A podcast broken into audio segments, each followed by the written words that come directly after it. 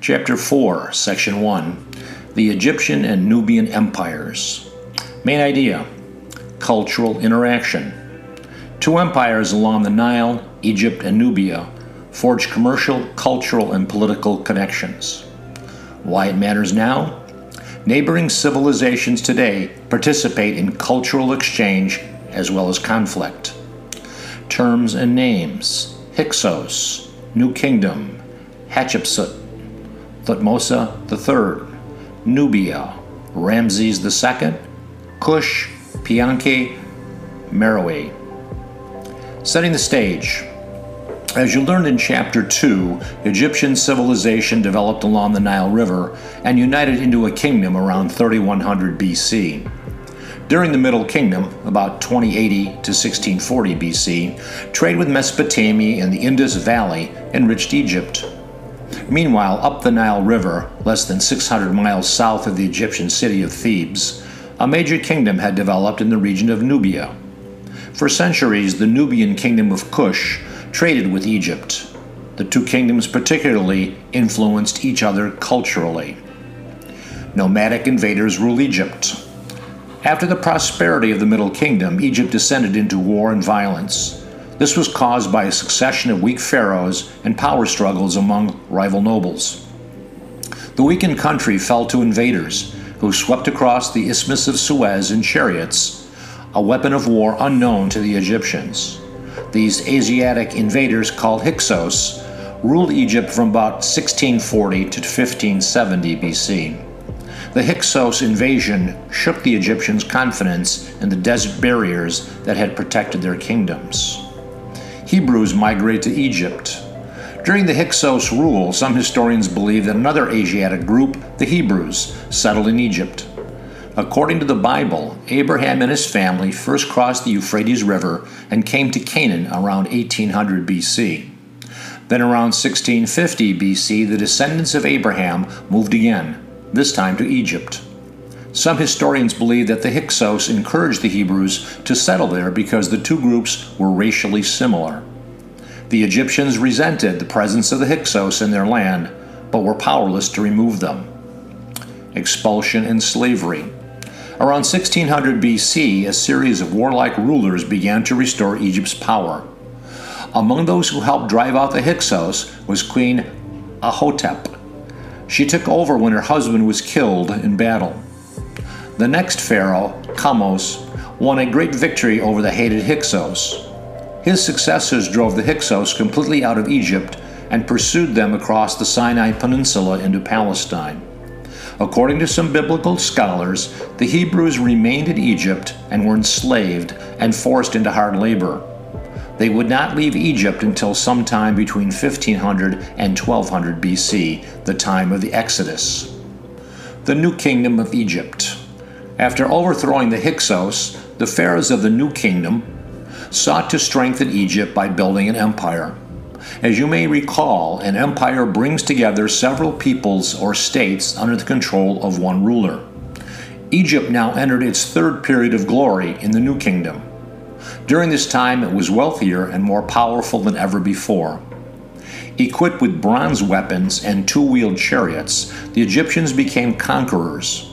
The pharaohs of the eighteenth dynasty set up an army including archers, charioteers, and infantry or foot soldiers. Hatshepsut's prosperous rule. Among the rulers of the New Kingdom, Hatshepsut, who declared herself pharaoh around fourteen seventy-two B C, was unique. She took over because her stepson, the male heir to the throne, was a young child at the time. Unlike other New Kingdom rulers, Hatshepsut spent her reign encouraging trade rather than just waging war. The trading expedition Hatshepsut ordered to the land of Punt, near present-day Somalia, was particularly successful. Hatshepsut sent a fleet of five ships down the Red Sea to Punt in search of myrrh, frankincense, and fra fragrant ointments used for religious ceremonies, and in cosmetics. In addition to these goods, Hatshepsut's fleet brought back gold, ivory, and unusual plants and animals. Thutmose, the empire builder.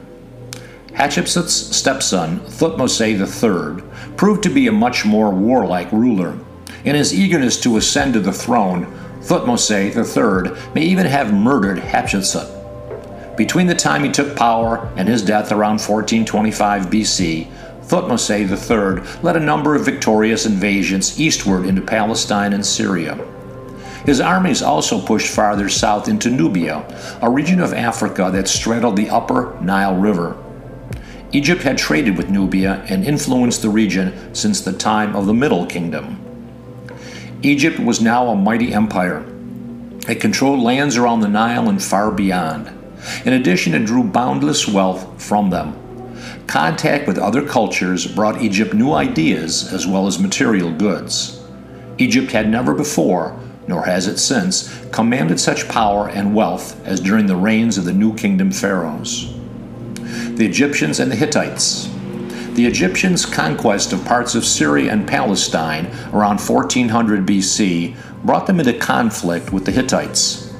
The Hittites had moved into Asia Minor around nineteen hundred B C and later expanded southward into Palestine.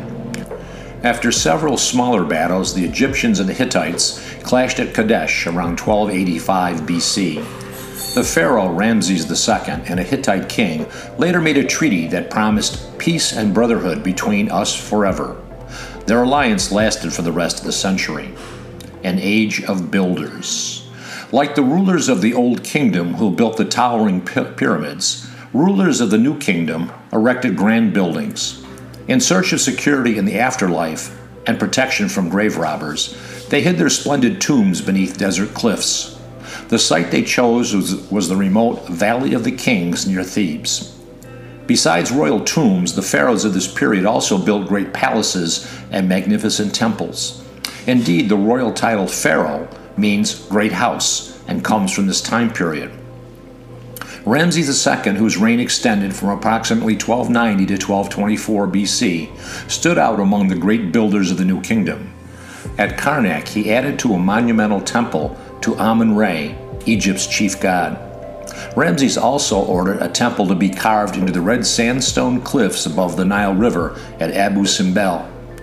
He had these temples decorated with enormous statues of himself.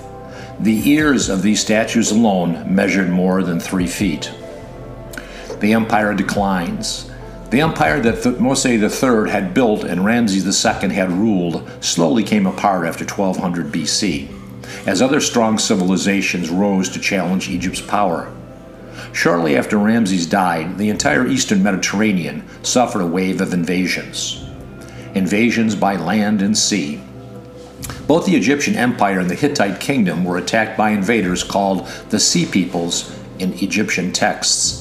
These invaders may have included the Philistines, who are often mentioned in the Bible. Whoever they were, the Sea Peoples caused great destruction. The Egyptians faced other attacks. In the east, the tribes of Palestine often rebelled against their Egyptian overlords. In the west, the vast desert no longer served as a barrier against Libyan raids on Egyptian villages. Egypt's empire fades. After these invasions, Egypt never recovered its previous power. The Egyptian Empire broke apart into regional units, and numerous small kingdoms arose. Each was eager to protect its independence. Almost powerless, Egypt soon fell to its neighbors' invasions. Libyans crossed the desert to the Nile Delta. There they established independent dynasties.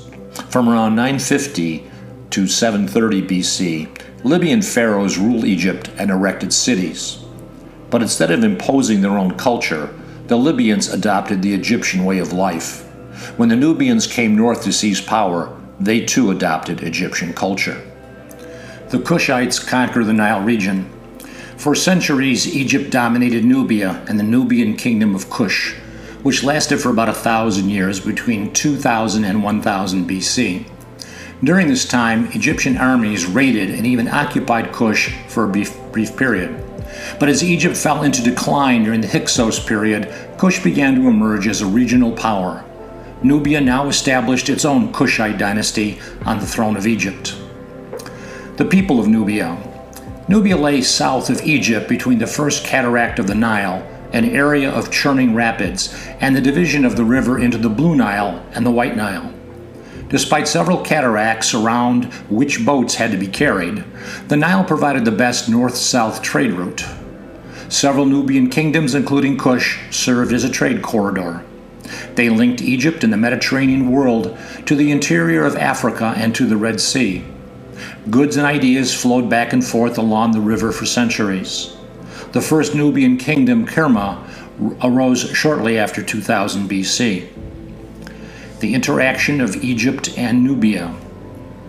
With Egypt's revival during the New Kingdom, pharaohs forced Egyptian rule on Kush. Egyptian governors, priests, soldiers, and artists strongly influenced the Nubians. Indeed, Kush's capital, Napata, became the center for the spread of Egyptian culture to Kush's other African trading partners. Kushite princes went to Egypt. They learned the Egyptian language and worshipped Egyptian gods. They adopted the customs and clothing styles of the Egyptian upper class. When they returned home, the Kushite nobles brought back royal rituals and hieroglyphic writing. With Egypt's decline beginning about twelve hundred B C, Kush regained its independence. The Kushites viewed themselves as more suitable guardians of Egyptian values than the Libyans. They sought to guard these values by conquering Egypt and ousting its Libyan rulers. Piankhi captures the Egyptian throne. In seven fifty-one B C, a Kushite king named Piankhi overthrew the Libyan dynasty that had ruled Egypt for over two hundred years. He united the entire Nile Valley from the delta in the north to Napata in the south. Piankhi and his descendants became Egypt's twenty-fifth dynasty. After his victory, Piankhi erected a monument in his homeland of Kush. On the monument, he had words inscribed that celebrated his victory. The inscription provided a catalog of the riches of the north. Then the ships were laden with silver, gold, copper, clothing, and everything of the northland, every product of Syria, and all sweet woods of God's land. His Majesty sailed upstream with glad heart. The shores on his either side were jubilating. West and east were jubilating in the presence of His Majesty. However, Piankhi's dynasty proved short-lived. In six seventy-one B C, the Assyrians, a warlike people from Southeast Asia, conquered Egypt. The Kushites fought bravely, but they were forced to retreat south along the Nile.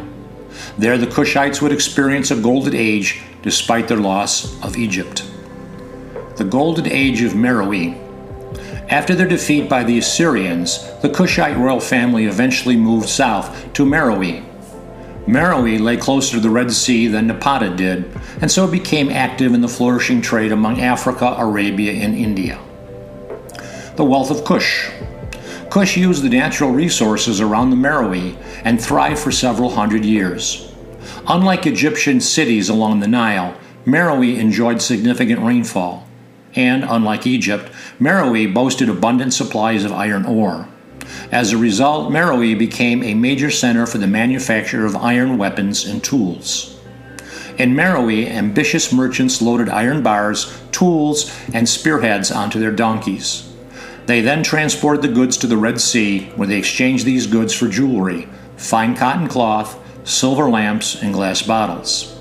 As the mineral wealth of the central Nile Valley flowed out of Meroe, luxury goods from India and Arabia flowed in. The decline of Meroe. After four centuries of prosperity from about two fifty B C to A D one fifty, Meroe began to decline. Axum, another kingdom located four hundred miles to the southeast, contributed to Meroe's fall. With a seaport on the Red Sea, Axum came to dominate North African trade. Axum defeated Meroe around A D three fifty.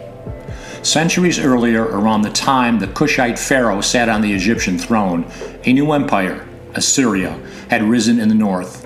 Like Kush, Assyria came to dominate Egypt.